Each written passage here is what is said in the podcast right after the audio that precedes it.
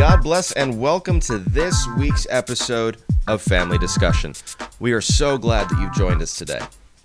Family Discussion is a podcast of Reformed Margins, a site dedicated to providing a platform for people of color to engage the larger Reformed and evangelical conversations. Jesus teaches us in the Gospel of John that the world will know that we are his followers by the way that we love one another. And yet, it seems like the love of Jesus is less and less evident in the way that we speak to and about one another, especially when we disagree. So, in the hopes of recapturing the brother sister love that Jesus has won for us, we are calling a family meeting. For the next half hour, let's cut through the noise and look at the issues without slander and malice. It's time for a family discussion. Well, God bless and welcome back to another episode of Family Discussion. My name is Mark Ortega, and as always, I am joined by the quintessential Lisa Spencer. Lisa, how you doing today? Uh, you know what? After the last episode, and you, you know, gave a brief description of how you're going through the alphabet, and I thought it's going to be really interesting when he gets to the Q's, and here you are. and I had to think about it. Essential. I've been thinking about that for a few hours. I'm like, I've got the, I've got, uh, P was easy. What am I going to do with Q? And quintessential just seemed to sum it up beautifully. But so. here's the challenge. Let's see what you do with X. I'm just saying. Nah, we're going to be in a new season by the time we get to X. I can start over again and dodge it that way. Go. How are things going on your end, Lisa? You doing well? I'm doing well. Um, yeah, I'm doing well. Um, enjoying spring. I love um, watching everything blossom but I have to keep that in mind when I'm driving because I don't want to like go running into cars because I'm, you know, I'm looking at the trees. Yeah, um, no, you know, forward, to see how they're, Lisa. you know, how they're they're coming out and blooming. Yeah, I get that. Amen. Well, uh, Lisa, just like last week, this week we are joined by a guest. She is uh, half of the Theology Gals, and it made me think we need to bring the entirety of the Theology Gals on at some point yes. and have a have a good time. But uh, Rachel Green Miller is here with us. She is an author, she is a blogger, she is a podcaster, she is all of the things. And uh, Rachel, it is great to have you with us. How are you today? I'm good, thanks. Thanks for having me on. Yeah, fun. absolutely. It's, it's like, didn't we have, have y'all on, or did we? We had y'all on. Mm-hmm. Have we not been on? Yeah. We we came on. I don't know when. It, has been a while. It was during mm-hmm. COVID, I think. Mm-hmm. I think it was yeah. during the. But uh, yeah, it was a lot of fun uh, hanging out with Theology Gals on their podcast. And so, Rachel, it's great to have you back with us. Uh, I think you've been on Family Discussion once before, right? Yeah, I have. Mm-hmm. Yeah, yeah, I thought so. Um, and today we are talking about God's design for women and his uh, and how sin has affected that design, um, which is of course a super non-controversial and easy. there's no smoke, there's no fire. This is something the entire church has always agreed on.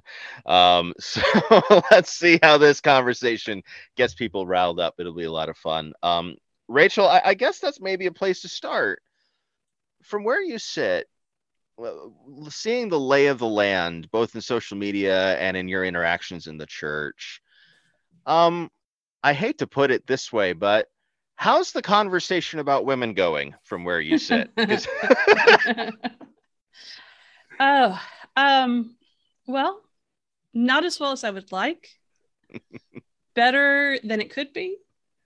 Um, I certainly see some areas of hope in the discussions that I have, particularly with other um, other women in, in similar situations uh, and similar backgrounds um, who are are really um, moving the conversation in very interesting ways and very you know staying in the in orthodoxy and but really challenging a lot of the cultural baggage that we've we've picked up um, and you know also hearing from a number of of pastors and elders who are supportive and helpful and you you know incorporating different things into their own churches that uh, make me hope for the future um, mm. of course it seems like every time we take two steps forward we get another um, we hit another uh, roadblock of um, to mix my metaphors there of um, of, of tribalism, of um, just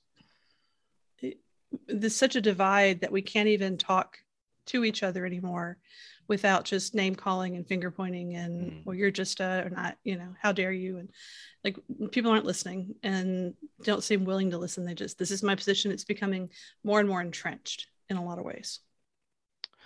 Yeah I, i've i've seen that especially in in social media spaces um where it, it's it's interesting even if you agree theologically ecclesiologically if you're in the same tradition if there is a disagreement over the exact um, purposes that God has for women, you you are, I mean, it's like World War Three out there uh, around this issue. It's really um, a painful thing to watch because what tends to happen, at least this is what I see, it's men attacking women in social media spaces and the men who are doing it are the very ones who have defined masculinity by protection of women. And uh, so it's this really bizarre protect women unless we don't like them. I don't know. It's it's a weird animal, I think. To and I, I mean, of course, I've never been on the receiving end of that, so I'm not sure what that's like, like that kind of whiplash. Yeah, actually, you know, we, we talk about this quite a bit uh, among ourselves, among, among women who have been attacked. Um, what seems to be ironic is you're right that, that they talk a lot about a certain facet of of social media about men and masculinity being defined by protection and protecting women in particular, and then they go around, turn around and attack women. And the thing that we've kind of boiled it down to is um, they attack, they they protect women who they deem worthy of protection Mm. And so if, if we fall outside their guidelines, if we are disagreeing, if we they see us as you know rebellious and um, um, oh, what's another good word for it? We'll just go through. They see us as rebellious, uh, then then we're fair game because we're mm. not we're not good women who deserve protection. Yeah, I, I think that's ac- that's very accurate um, in terms of what I have observed. Also, and it seems to me, I mean, just kind of like broader than this discussion is, you know, we have to be mindful of what social media does. It's, you know, it has, and particularly with this issue and the other issues as well, um, just because of the flattened dynamic, if you will, um, of social media, especially Twitter. Um, I, I have just observed over recent years how that has um, provoked suspicion. So, whereas there was a time where we could have reasonable discussions, right? If you, if you, so some of the the people that have attacked you, Rachel, I I think there was a time when you all could sit in a room, you could have a reasonable discussion about what you believe Scripture says, but now there's this automatic uh, suspicion that is you know that has really been put out there so that you say like the one wrong thing you know and it couldn't even it could even be what you even attended right? It's it's the suspicion that oh she's of this camp and therefore mm. i have a right to attack her and it is and, and i think we need to be really mindful of how social media can can disrupt our you know our brother sister relations that way yeah i think you're absolutely correct I, and and not just in on this issue and not just within theology i think we've become as a society as a society that is represented on social media for how much it actually represents us um, on all topics it, from every aspect of our lives from politics from religion from you know, where are you going to send your kids to school? I mean, all of these things become, you know, camps that we're entrenched and we attack instead of listen. And it, it's demoralizing in a lot of ways because I like, and, and that's one of the things, you know, Colleen and I've been focusing on this last year or so on on theology gals off and on is how to have these civil discussions how to have disagreements but that are fruitful. How can you talk to someone that you disagree with on one thing but you can learn from something else from them? Like how do you do that and do it well? Because i think there's a lot that we can learn from each other. Absolutely. And and it's it's one of the things that struck me um so uh, you know i guess it was 2020 into 2021 i call it the trifecta came out. Um, you had uh, kristin du book beth barr's book and Aimee Byrd's book came out and it kind of created this um, big storm around the conversation of gender in the church. And um, what struck me was the inability to say hey I, maybe i disagree with this part but the rest is is interesting. It was either you embrace the entirety or you reject the entirety. It, uh, there's we have lost the ability to say, yeah, maybe you know. So maybe I don't agree with with uh, Beth Barr's egalitarianism, but I liked what she said about this, this, and this. Or maybe I disagreed with some of the framing in Jesus and John Wayne, but a lot of these other things are really good. Um, and the one that was the most shocking was the way Aimee was treated because she was in an OPC church at the time. So she's like the furthest thing from an egalitarian. And and it was this um, it was a wholesale rejection rather than a conversation about, well, we're not sure about this, but we really appreciated that and let's dialogue. Um, and I, I I do see this in some of the racial discourse as well. But um, it seems to me, and I could be completely missing this, Lisa. You can you can rein me back in on this one. But it seems to me that the wholesale dismissal of people is limited to women and people of color. It seems to me that white men got a lot of nuance, but women and people of color are dismissed outright um, if they don't completely toe the line in a particular direction. Lisa can nuance that for me, but I'm I'm maybe not feeling the most nuancy right now. you know, I mean, I, I, think you know, let's set the rate the race issue aside. I, I think you know on both of those issues, and particularly with women, and as I mentioned in last week's episode, is that you know we have to look at our cultural our broader cultural backdrop and where we are. And there's just a lot going on in the broader culture you know in terms of gender confusion gender conflation um you know the the role of men not being as prominent as maybe you know it should be. And i think that there is a especially when i see some of the some of the things that are put out there um, about you know manhood about you know women there there's this this fear if you will of oh my gosh what is going on in the broader culture is now creeping into the church.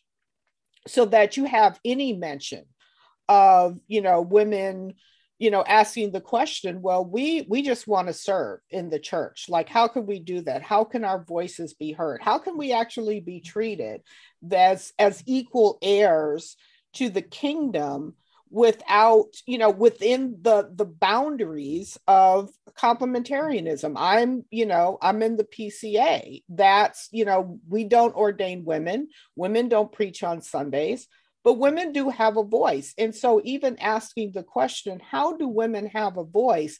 Even that is met with suspicion. And I think a lot of it is fear that it's like, oh my gosh, if you give an inch, there's going to be a mile. And the next thing you know, we have an egalitarian church, God forbid. Which, uh, by the way, as the egalitarian on the show, I'll say is not the worst thing in the world for a church to become. Like, you know, some of these folks will rather become liberal churches than egalitarian churches. And uh, I just want to throw out there maybe becoming an egalitarian church ain't the worst thing in the world. But Rachel looked like she was about to say something.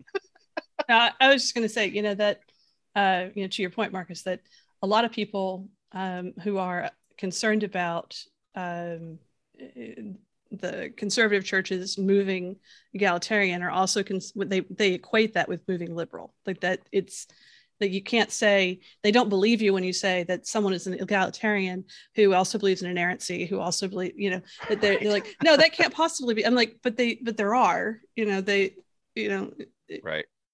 So uh i was gonna gonna say that um as well that moving back before aimee's uh, uh recovering from biblical manhood and womanhood book when she wrote the book before it um The two before, Oh, the one before yeah. it was about uh, why can't we be friends? About spiritual Right. friendship between men and women. Then the one before that was No Little Women.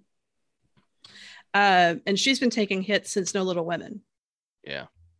uh, on these things. And I do think a lot of it does have to do with power and concern about maintaining power and keeping power.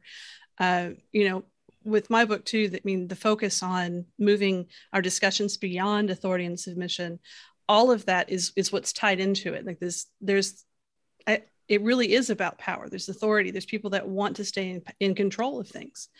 And that's not everybody. That's not everybody's concern, but there's enough of it that it is driving a lot of the conversations. And while it's true that um, that most often we're taking hits from men on these topics, Mhm. there are a lot of we call them gatekeeper women Mm. who are Mm. absolutely uh, trying to keep us all in line. And in, and in some ways, it's even harsher because they're talking woman to woman. And there is some really ugly stuff out there. At least I see. Yeah, exactly. I'm nodding. Yeah, absolutely. I mean, it's one thing I could I could see the men folk, right, who take that position, but I'm I'm absolutely flabbergasted when I say I think gate gatekeeper women is the, the perfect term for it. Um, and it's almost, and I I have observed in recent years that they've become almost as as stringent and as um, non-conceding, if you will. There's no there's there's no middle ground. There's no reasonableness to even have a dialogue. It's oh my gosh, you are you are marked. You're a rebellious woman if you take this position. And we're talking about people who are not taking the position of you know even taking the position of egalitarianism. Um, you know it's you know how dare how dare you as a woman step out of line? And, and i just wonder i mean even from a just a psychological perspective like i don't i don't even know what that's about but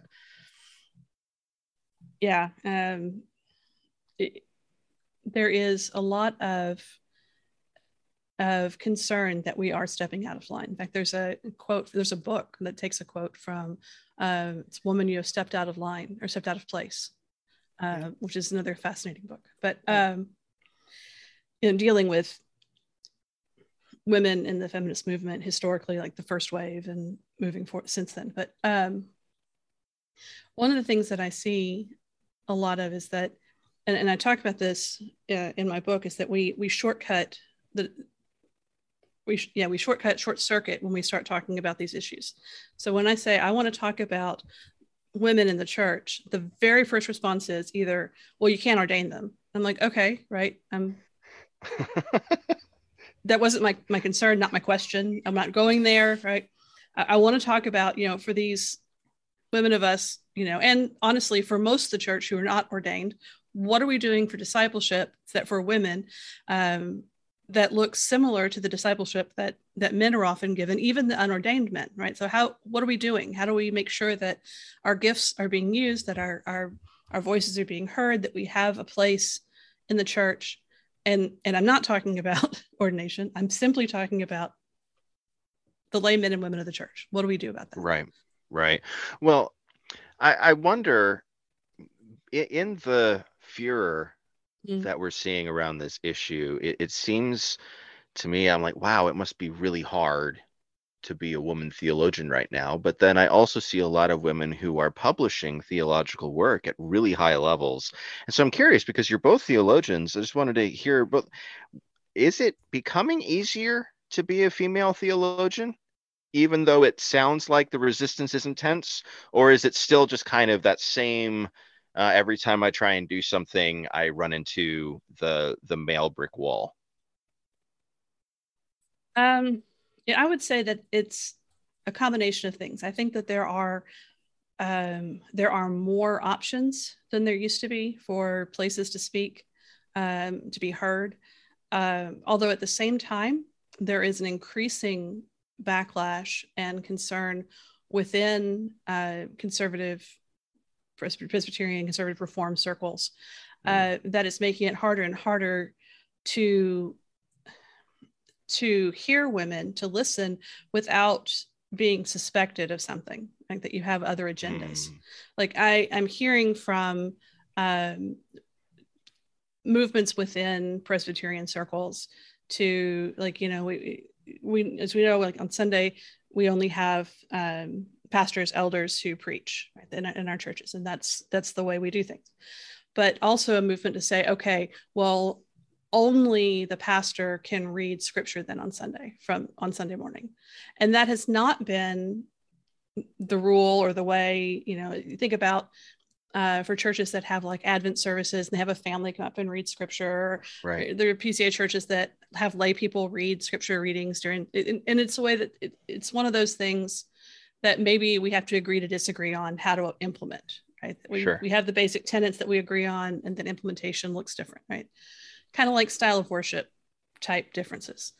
But but I'm seeing this movement like and, and so they're like if we if women are allowed to speak and read scripture, then the next thing we know we're gonna have have to ordain women. And I'm like, it really doesn't have to go that way. like it's right. I mean, and I and I'm not denying that that some denominations haven't moved that way before. Like I, I I understand history, I know how things work, but there are lots of denominations out there that hold very similar uh, basic understandings of of what of who can be ordained and what we're going to do in church who do things differently and yeah. and have held that ground for a long time yeah and i would say it you know what i've seen it depends on what the women are speaking on you know if they're you know mm. speaking on how to be a good wife and make your husband happy and you know make sure that he's leading well and you're being submissive then yeah i mean like hey bravo right?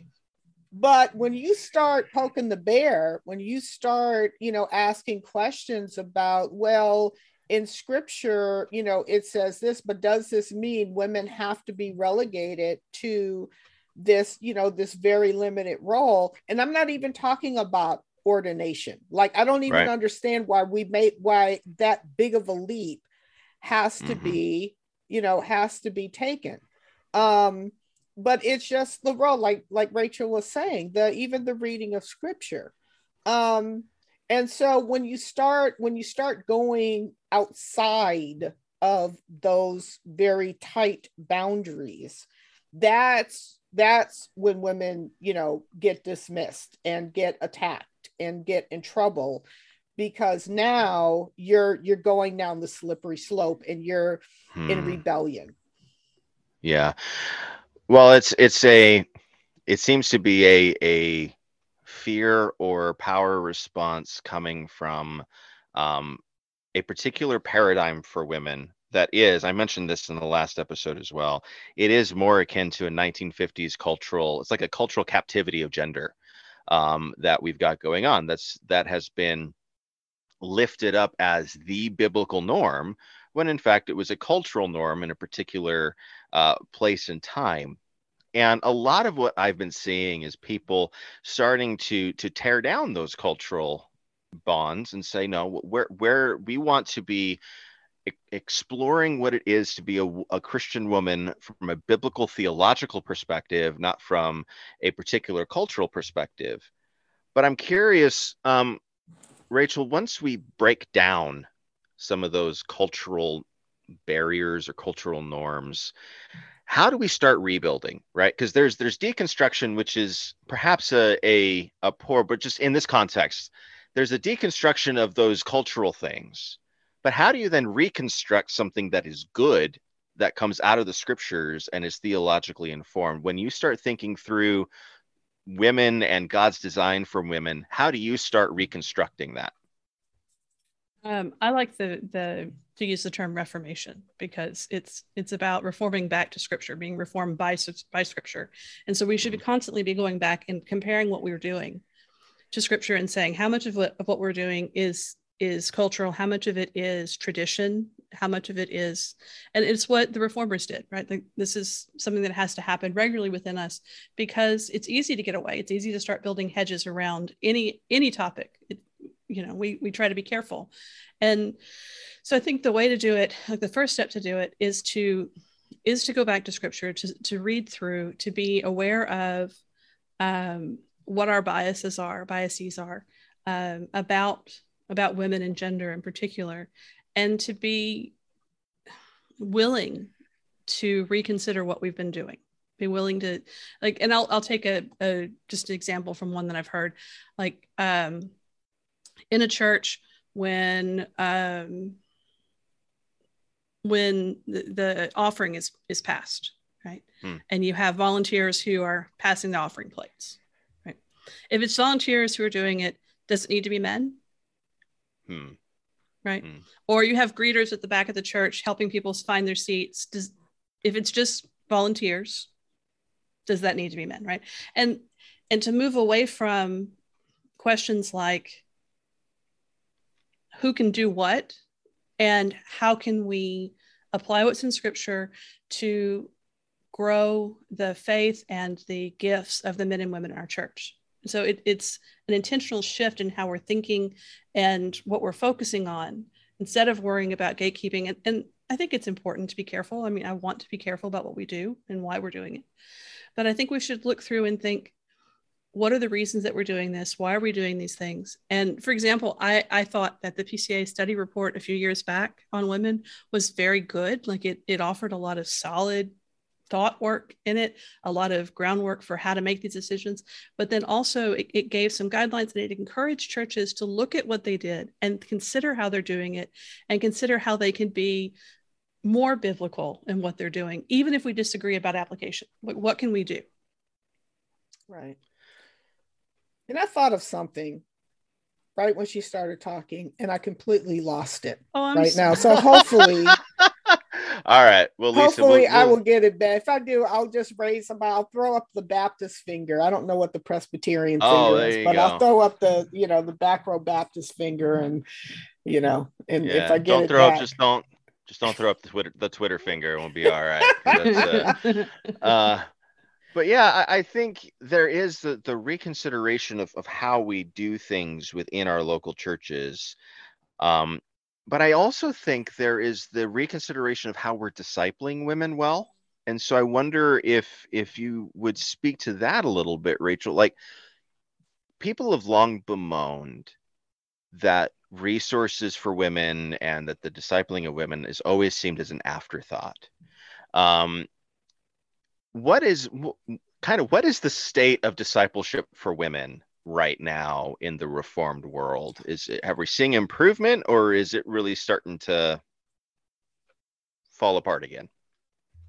I would say it depends. Um, you know, it, it's still you know, we talked about you know if you're talking easy to get published if you're publishing along the right topics um, we, we talk about we joke about safe books that are for women's mm. studies that you know you can tell it's safe because it has flowers and script font and pretty colors and i'm nothing wrong with that i love flowers i like script fonts i i decorate with a lot of color in my house and feminine is great but it, we joke that that's how you know a book is safe right mm. um, and it, it does it's sad but true. Like there was one year that you could look it up. All the books for women were teal that year. Um, I don't know why the color was teal, but they were all teal that year. Oh um, wow! And the, I think the color for men's books were maroon that year. Like I, it really like you could pull up the catalogs and there was like wow. teal and maroon. So yeah, and I love both colors; they're great. Um, but that said, you know, I think that there are a lot of women out there who are really hungry because I hear from them really hungry for solid discipline, discipling, solid um, uh, biblical studies, deep thought provoking, uh, challenging. Like they want to know, they want to understand, and they're they're ready for it. Like they they want to hear and they want to learn, and I think that's going to take investment uh, by the leadership of the church to train women in the church to be able to teach um, within the, these these areas to use their gifts, but also for the for the men of the church, for the elders, especially if you're talking about churches in our denominations, to be take the time for them to teach women as well and to be willing to sit and listen and and learn what women are learning. Like read the books that are being marketed to women. Read these resources so you know what's being taught and what's being said and be familiar with the discussions that are going on online. Because i, I know pastors are busy. I understand that. But uh, and I remember this from when I was in college. There were past there were books that were out for the the college age women that were going around, and our pastor took aside uh, one of the elders' wives. He's like, "Look, I trust your opinion. I trust your judgment. Will you read these and let me know what you think?" And she came back and said, "These aren't good. Let's don't have the women hmm. read that." And so that was the message back, right? And I appreciate that intentional look at it, like that. Let's let's consider what's being done and what's going around. Yeah. And, and, you know, so here's what I was thinking.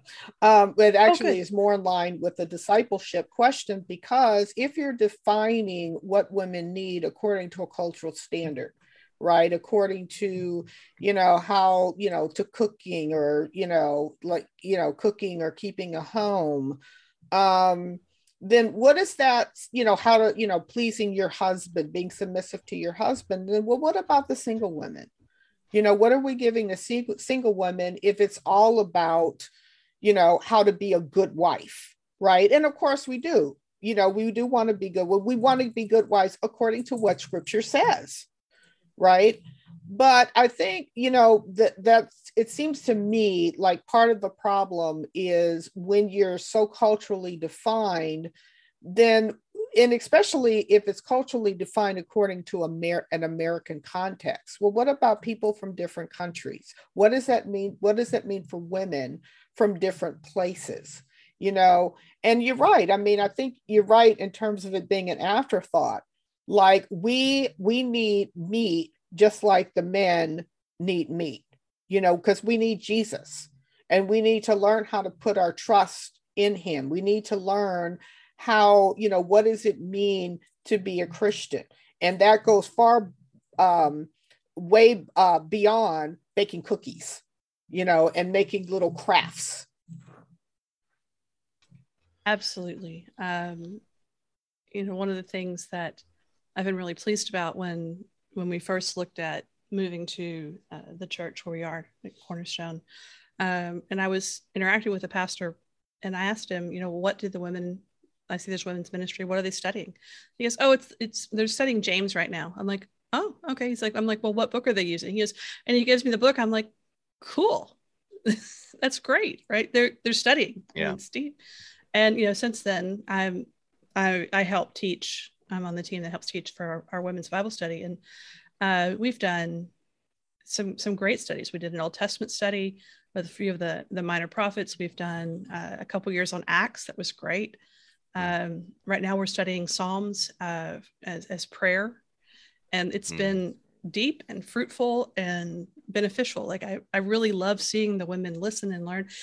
And I can tell you from the women who are out there, the ones we hear from, the ones who are curious about it they want to learn there is a hunger for scripture mm-hmm. um, but when when culturally you're, you're told and kind of expect that well we're going to teach the men and then it's going to trickle down like the it'll trickle mm. down through that and it'll get to the women and the children and and it's great if that works but it's not my husband's responsibility to make sure that i'm getting fed with the word. Like I have my relationship with the church. That's my relationship with the church. I have my relationship with God. And I need fed as much as he does. And you know, we do that together, but we also have our own needs. Yeah, I mean, trickle down discipleship is not a thing. So I mean the the expectation that it'll just kind of trickle down doesn't really work. And and it actually, you know, that helps lead to this question. We, have been talking about the importance of um, pastors and elders in the church taking a, a more proactive um, posture in the discipleship of women. But if I can ask perhaps a more controversial question, what are we missing when the women are not involved in the discipleship of the men? Um, mm. because we are to disciple one another in the body of Christ and that is not a the men disciple the women that is a one anothering and i often see that women are are inhibited from being able to disciple their brothers so in, in what way would the brothers in the faith benefit from our sisters taking a role in discipling us I certainly think that there there are perspectives that women offer. There are are ways, and this is one of the things that from Aimee Byrd's most recent book and from discussions that she and I have had and, and talks that we're having about these these ideas, that there are things that because we are women, we have a, a, a glimpse into that we can help our brothers see. And I understand, like, for those of us who are married, what it means to be the bride, right? What it means to be mm. beloved in that way.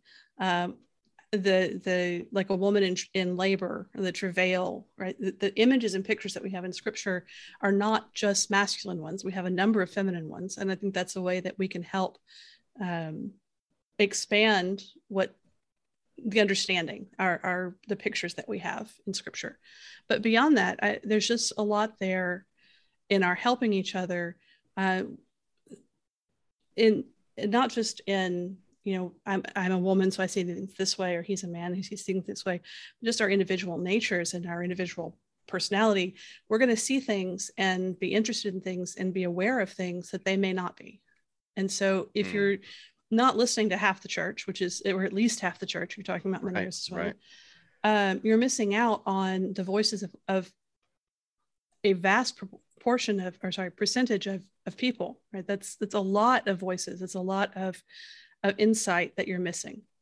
Um, so I think that there are perspectives that we can give and, and insight that we can give that, um, that our brothers could, could benefit from and this to me is why to, to me this is like the beauty of sunday school. Mm-hmm. you know of you know where you're not you know shuffling the men off in one group and the women off. There's a place for that.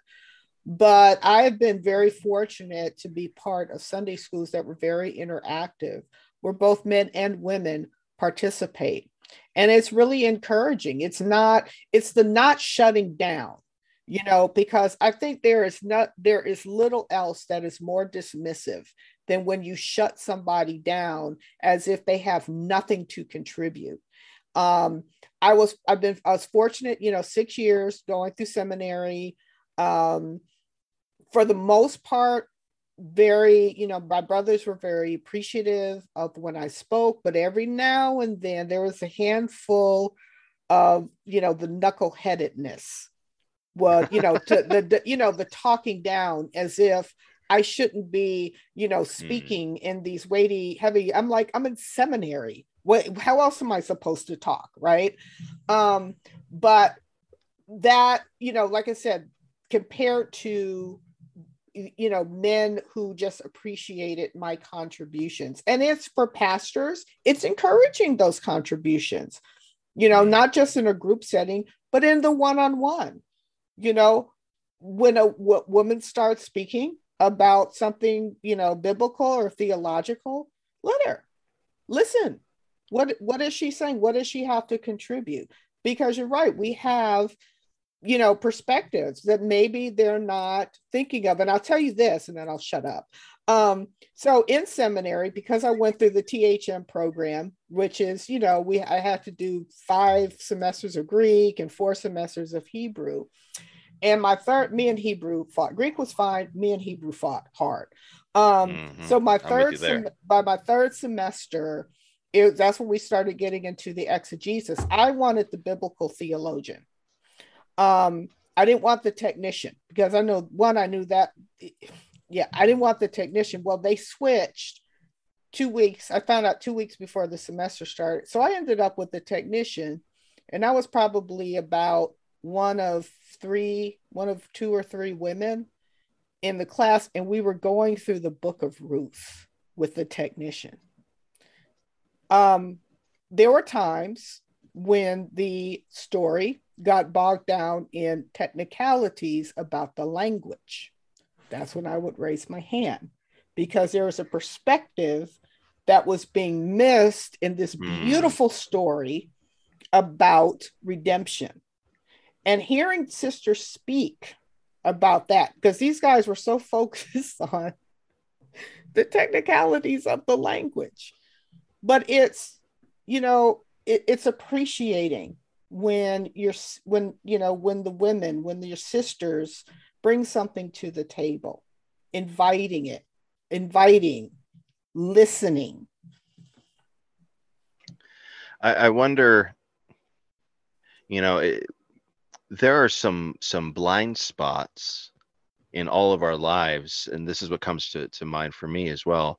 When we listen to our sisters some of the blind spots we have as men can get pointed out and it allows us the opportunity to repent and to grow. Um, often men don't like their blind spots pointed out so they respond in negative ways. But i do think within the church this is part of our confessing our sins to one another. This is part of encouraging one another spurring one another on to good works is is we need each other in the body of christ. The, the brothers and sisters are um, integral to one another in the church. And and i'm concerned that in a lot of ministries we still have the that kind of segregating idea of this is the men's study this is the women's study like you said there's a place for that but i really want to amen what you've been saying both of you about um, especially co-ed Sunday schools, co ed small groups, creating spaces where the women in the church can speak into the lives of the men.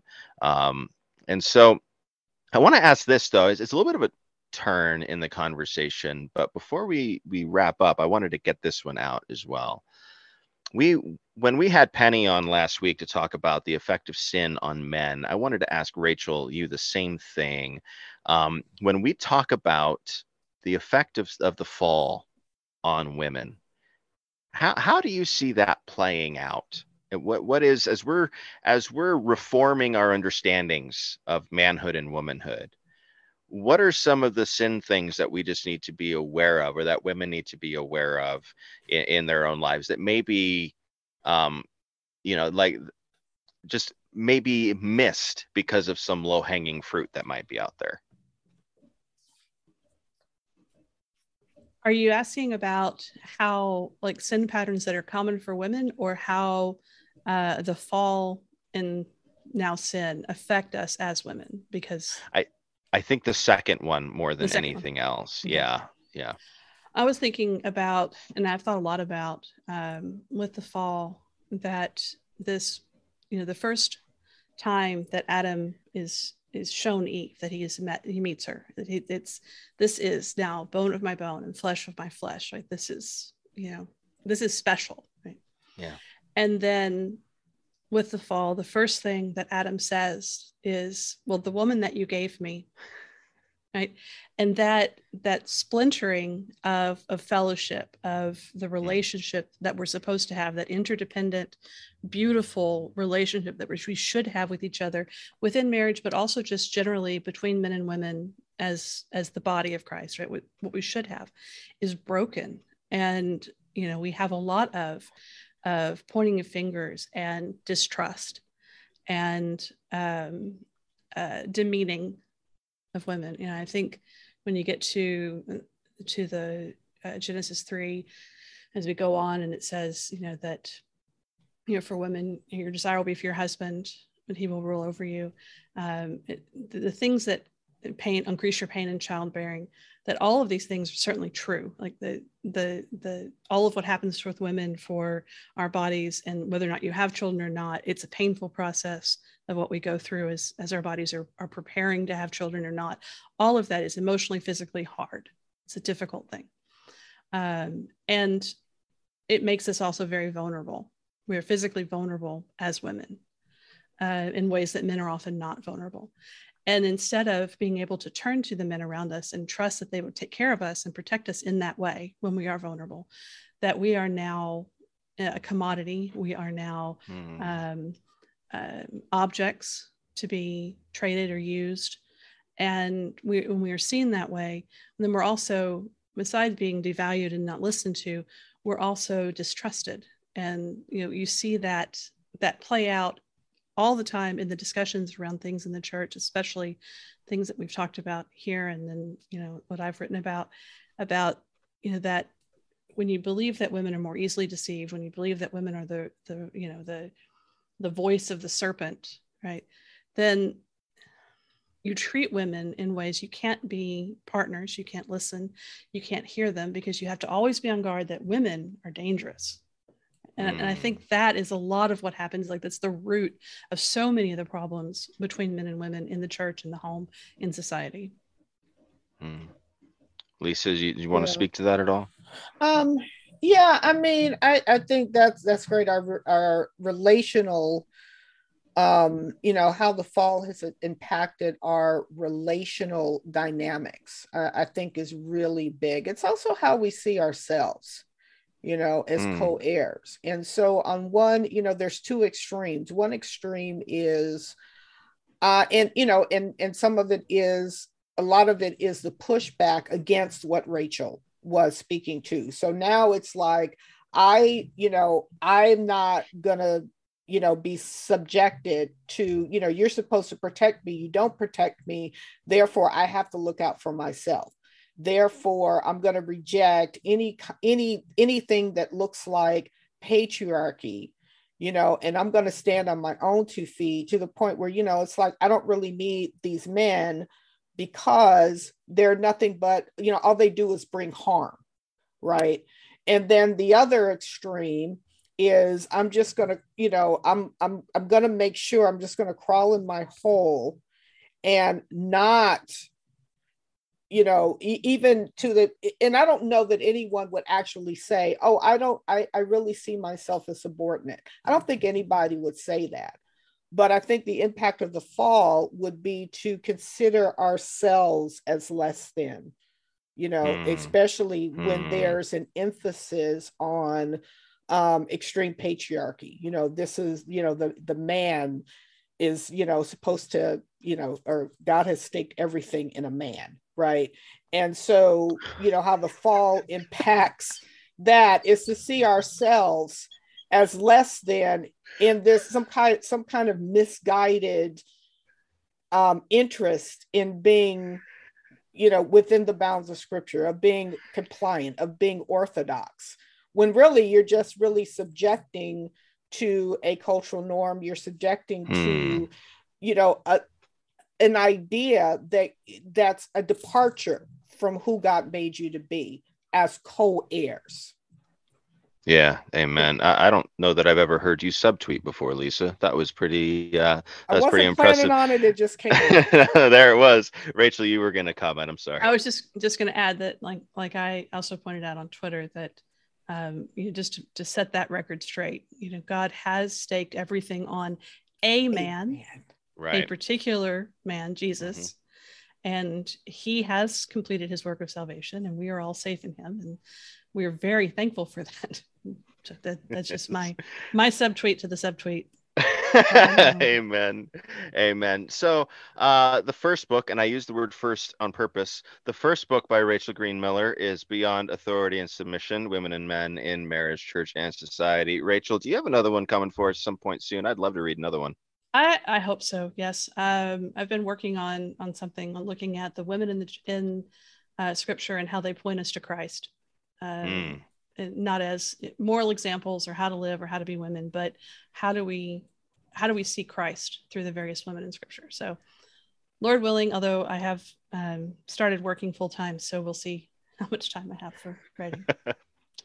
and uh, and where can we've talked about your writing? Of course, you're at Theology Gal, so they can listen to that. But where can they read some of your writing uh, outside of the book? Um, I haven't updated much recently. My my personal blog is rachelgreenmiller.com. Um, and then I was like, I also double checked. That is the right, the, that is the website, isn't it? Like I said, it's been a while. It is. Yeah. I'm looking at it now. It's here. okay, you got good. it. um, and then of course my, my book is available. Um, Kindle, Amazon, all the various bookstores.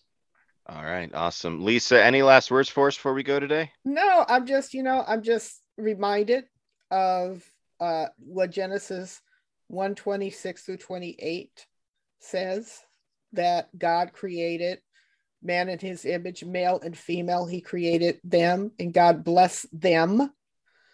And God said Amen. to them, Be fruitful and multiply. Men and women are to work together mm-hmm. for God's kingdom purposes. Now, how that plays out in terms of, you know, ecclesiology and, you know, who takes the lead and who, you know, who who who is in leadership and has authority that's another issue for another um, episode but we can look at that command that really the fall tried to disrupt, you know, did disrupt, but it, but through Christ is being redeemed. And so I think that the more that we can look at that original mandate that God gave to them, man and woman, to work together in his kingdom. Amen. There's the mic drop from Lisa. Great way to end the episode. Rachel, thank you for being with us today. Was always it was fun talking with you, and to all of you who are listening, thanks for being a part of this. Uh, would love to hear your thoughts and your feedback. So you can hit us up on Twitter and talk back to us. Thanks for being with us here at Family Discussion, and we'll see you again next week.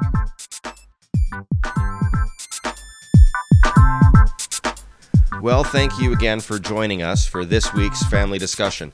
If you'd like to learn more or catch up on episodes you missed, head on over to our home at reformedmargins.com. There you'll find great content about a whole host of issues that we pray will bless your relationship with Jesus, including articles written by Lisa Spencer and me, Marcos Ortega. Family Discussion is a podcast of Reformed Margins, a site dedicated to providing a platform for people of color to engage the larger Reformed and evangelical conversations. Your hosts are Marcos Ortega and Lisa Spencer. Our producer is Larry Lynn. Family Discussion is hosted by Podbean and recorded with Audacity. If you like what you heard today, it would be a great help to us if you gave a quick review and rating on iTunes. And don't forget to subscribe to our podcast wherever you listen to your favorite content so that you don't miss our next family discussion.